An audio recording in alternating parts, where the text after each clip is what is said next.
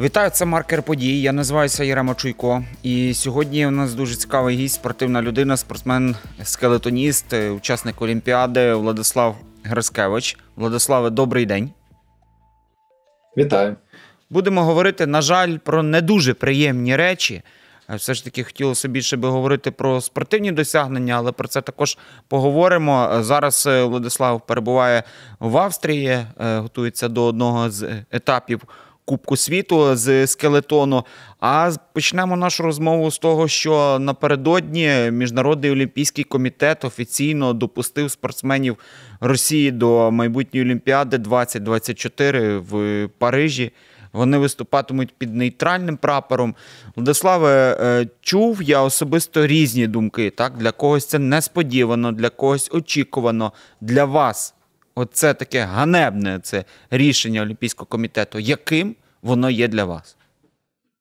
Е, По-перше, я е, здивований був тим, що воно прийнялось е, от зараз, тому що всього кілька тижнів тому МОК зазначав, що вони будуть розглядати різні думки, і остаточне рішення буде прийматися вже у березні. Але, звичайно, водночас я не був шокованим, тому що рішення це готувалося вже дуже давно, починаючи з тих заяв, які ще були перед рекомендаціями міжнародним федераціям, тобто вже більше року це рішення готувалося. І звичайно, що, що якщо ти в контексті весь цей час був, то шокованим ти точно не будеш цього рішення, але я був здивований, що воно прийнялось настільки швидко. Е, безумовно, що воно є ганебним, безумовно, що це просто божевілля, тим паче у тому вигляді, е, як воно зараз подається, і особливо е, вражає те, що МОК не реагує на ті випадки, е, які зараз відбуваються у міжнародних федераціях щодо допуску російських нібито нейтральних, але не до нейтральних спортсменів. Якщо говорити про причини, чому ось таке рішення НОК є, так? Тут здебільшого називається фінансова складова, спонсорська складова, так я розумію. Але чи можемо ми говорити про певні недопрацювання нашого Олімпійського комітету, Міністерства спорту, ну загалом чиновників? Давайте так скажемо. Е, ну, давайте спочатку е, поговоримо про те, яким чином МОК намагається показати це рішення, так як, як вони намагаються його упакувати і впевнити всіх, що це вірне рішення з їх сторони. Е, вони багато посилаються на різні організації, які є членами МОК або якимось партнерами МОК, що вони звертаються до МОК, нібито що ми хочемо, щоб ви повернули російських спортсменів під нейтральним прапором, тому що спортсмені, спортсмени російські не винні. Тобто, типу, відділяючи цих спортсменів, російських та білоруських від їх держав. Також багато звернень є від африканських країн, е, ну, від національних олімпійських комітетів цих країн, е, від азійських. е, І з цього ж випливає, що напевно великі недопрацювання були в комунікації з цими національними олімпійськими комітетами Африки та Азії. Це є великою проблемою, і це те, чим ми майже не займалися, і ви на- навряд чи знайдете якісь новини про зустрічі офіційної делегації е, Африки з Україною. Їх реально було дуже мало, особливо в області спорту. І це те, що ми не допрацювали. Друге, е, я вважаю, що дуже велика проблема це е, майже більше року всі такі всі стейтменти наш, з нашої сторони, з наших спортивних організацій, вони були більше націлені на Росію як на країну, а не на висвітлення того, що російські спортсмени вони є частиною цієї країни е, з прикладами, як вони підтримують цю війну. І я вважаю, що треба було робити акцент більше на цьому, тому що зараз е, також говориться, що Росія порушила олімпійське перемир'я, і це цей стейтмент він вже більше року. Він ми його чуємо. Хоча очевидно, що МОК вже відсторонив Росію зі свого складу, це також вона була, е, але вони не відсторонили нібито нейтральних спортсменів. Тобто я вважаю, що треба більше робити наголос саме на спортсменах, на тому, як вони підтримують. Тим паче, що таких прикладів є дуже багато. МОК вже зазначив, що вісім е, спортсменів з російським паспортом вони вже пройшли кваліфікацію на Олімпійські ігри. І вже навіть серед цих восьми спортсменів е, є приклади того, як вони підтримують війну. Де, е, дехто з них був на тому ганебному заході, який проходив на стадіоні Лужніки в Москві разом з Путіним, з Зетками, з усім. З усією пропагандистською цією машиною, коли вони святкували анексію Криму. Тобто абсолютно повністю, е, як з якої сторони не подивитися, пропагандистське, пропагандистський захід, на якому були присутні вже спортсмени, які зараз е, вже кваліфікувалися на Олімпійські ігри. Тобто абсолютний якийсь абсурд, е, який треба, звичайно, висвітлювати, і треба говорити про це. Я вас зрозумів. Я просто не хотів би насправді десь так розганяти там певну таку зраду, але все ж таки, чи є питання, от, на ваш погляд, до наших функціонерів, тобто певних недопрацюваннях, можливо, інформативних. Чи тут безпосередньо якраз акцент на Національний олімпійський комітет? МОК, тобто, перепрошую, Міжнародний Е, національний олімпійський Перше, комітет. якщо ми говоримо так, якщо ми говоримо про міжнародний олімпійський комітет, то звичайно е, наш такий місток спілкування це Національний олімпійський комітет України. Тобто, це такий от як осередок, тому що МОК це не державна організація, і е, коли держава тисне, в принципі, в статуті там прописано, що держава не має чинити тиск, будь-яка держава на міжнародний олімпійський комітет. Е, Тому, е, звичайно, недопрацювання є, і можливо, велике недопрацювання є е, ще зі сторони наших представників в Міжнародному олімпійському комітеті, українці, які є членами МОК. Е, Це Сергій Назарович Бубка і е, Валерій Борзов. Е, Валерія Борзова я бачив, і він давав якісь е, досільні поради, доволі Мгм. досільні. Сергія Бубку е, довгий час ми не спостерігали. Зараз ми, звичайно, спостерігаємо якесь незрозуміле таке повернення його в медійний простір. Хоча я не розумію, як медіа взагалі намагаються. Ну Та, чому ми його намагаються повертати в цей простір? Для мене це для мене це дико, тому що людина, очевидно, після всіх розслідувань, які ми вже бачили, очевидно, що людина е, з якимось дуже е, сумнівними Та, ми бекграундом на сьогоднішній день. Е, Ми ще до цієї говорити, персони так? та, ми ще до цієї персони повернемося впродовж розмови. Я також би хотів на чому акцентувати, що от е, глядачам десь пояснити про те, що ви не будете виступати на цій олімпіаді, тому що ви є учасником зимових видів спорту. Це буде вже на Олімпіаді 2026 року. Але все ж таки, от ви якраз згадували спортсменів, які звичайно, як, як їх насправді десь можна перевірити тих росіян, хто там підтримував, хто не підтримував, але здебільшого вони і підтримували, тому що вони належать або до ЦСКА, або до СКА, або до Динамо. Практично там всі спортсмени вони під армією є. Так от до чого я веду? На, ваш погляд, якщо, наприклад, вже там остаточно і допустять їх на Олімпіаду, чи може бути певний такий спротив вже від інших спортсменів, спортсменів інших країн? Тобто якісь певне таке м, не на саме вже на самих змаганнях, коли вони приїдуть, спротив від тих спортсменів, не лише від українських спортсменів, не лише від наших атлетів. Чи можемо очікувати на саме такий спротив, на ваш погляд?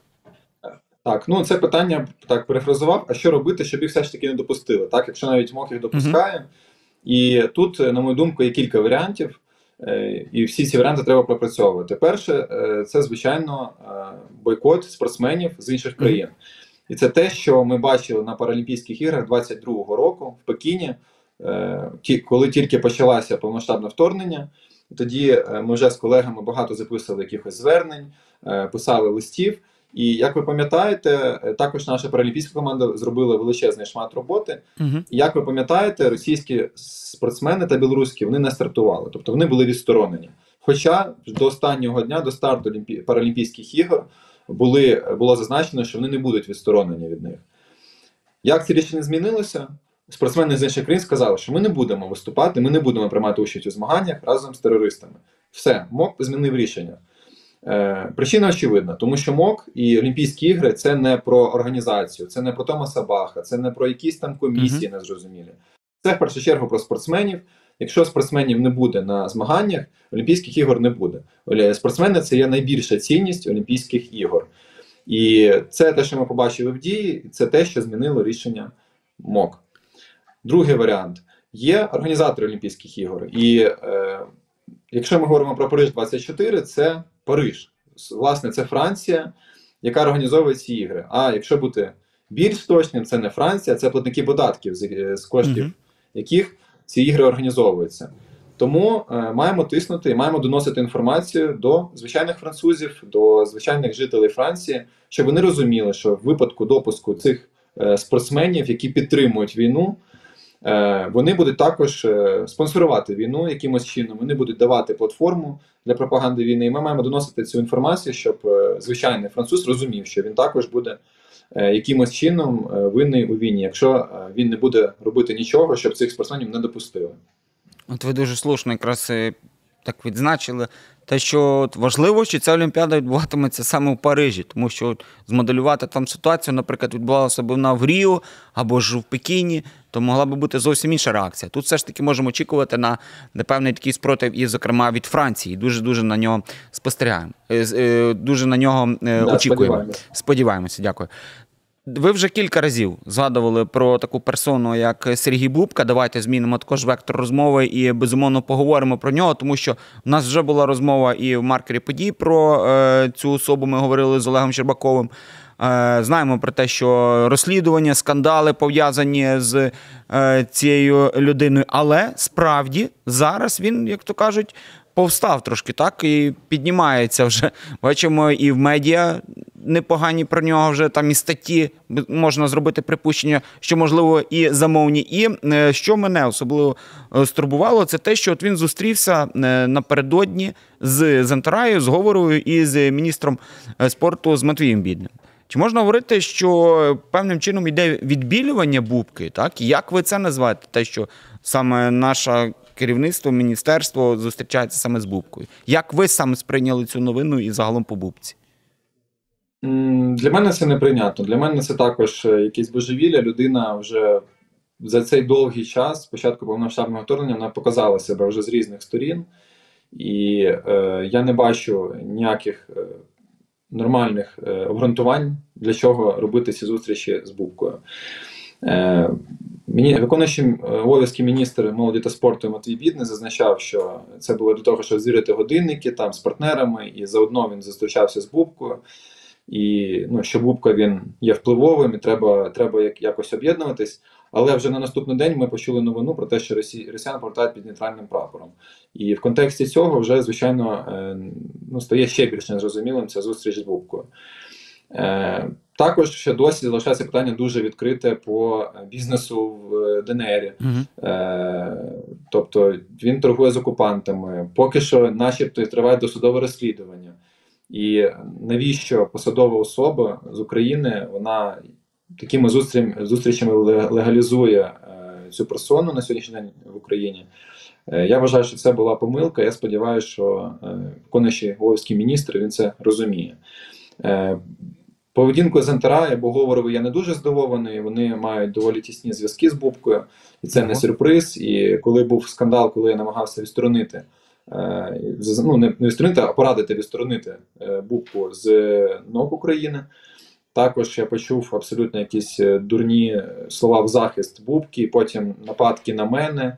Е, Мгм. Намагалися відсторонити мене, і це відбувалося саме з подачі Георгія Зентарая. Тобто він став дуже сильно став на захист Бубки.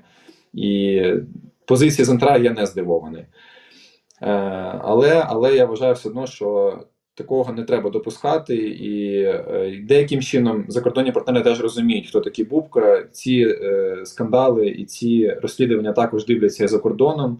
І коли ми самі легалізуємо таких персонажів, у людей трошки відбувається конфуз, і підтримка зменшується. Владислав, я якраз хотів би вам сказати такий респект і повагу, тому що ви один з таких нечисленних насправді спортсменів, які чітко сказали, хто такий Бубка. Ви виступили проти нього десь так офіційно. Тобто, що це неможливо таке. Дали свій фідбек, тому що ми розуміємо, що мовчання зараз воно теж неприйнятне. Тобто, якщо мовчиш, значить погоджуєшся. Тобто, з тим, що з цього відбувається, за це вам повага. Давайте про неприємне ми насправді говорили до цього. Давайте про приємне, тому що ви е, якраз зараз перебу- перебуваєте в Австрії. Я вже згадував про те, що напередодні етапу е, Кубку світу, і ви зазначали в наші переди інтерв'ю, що е, відбуватиметься чемпіонат е, України з келетону.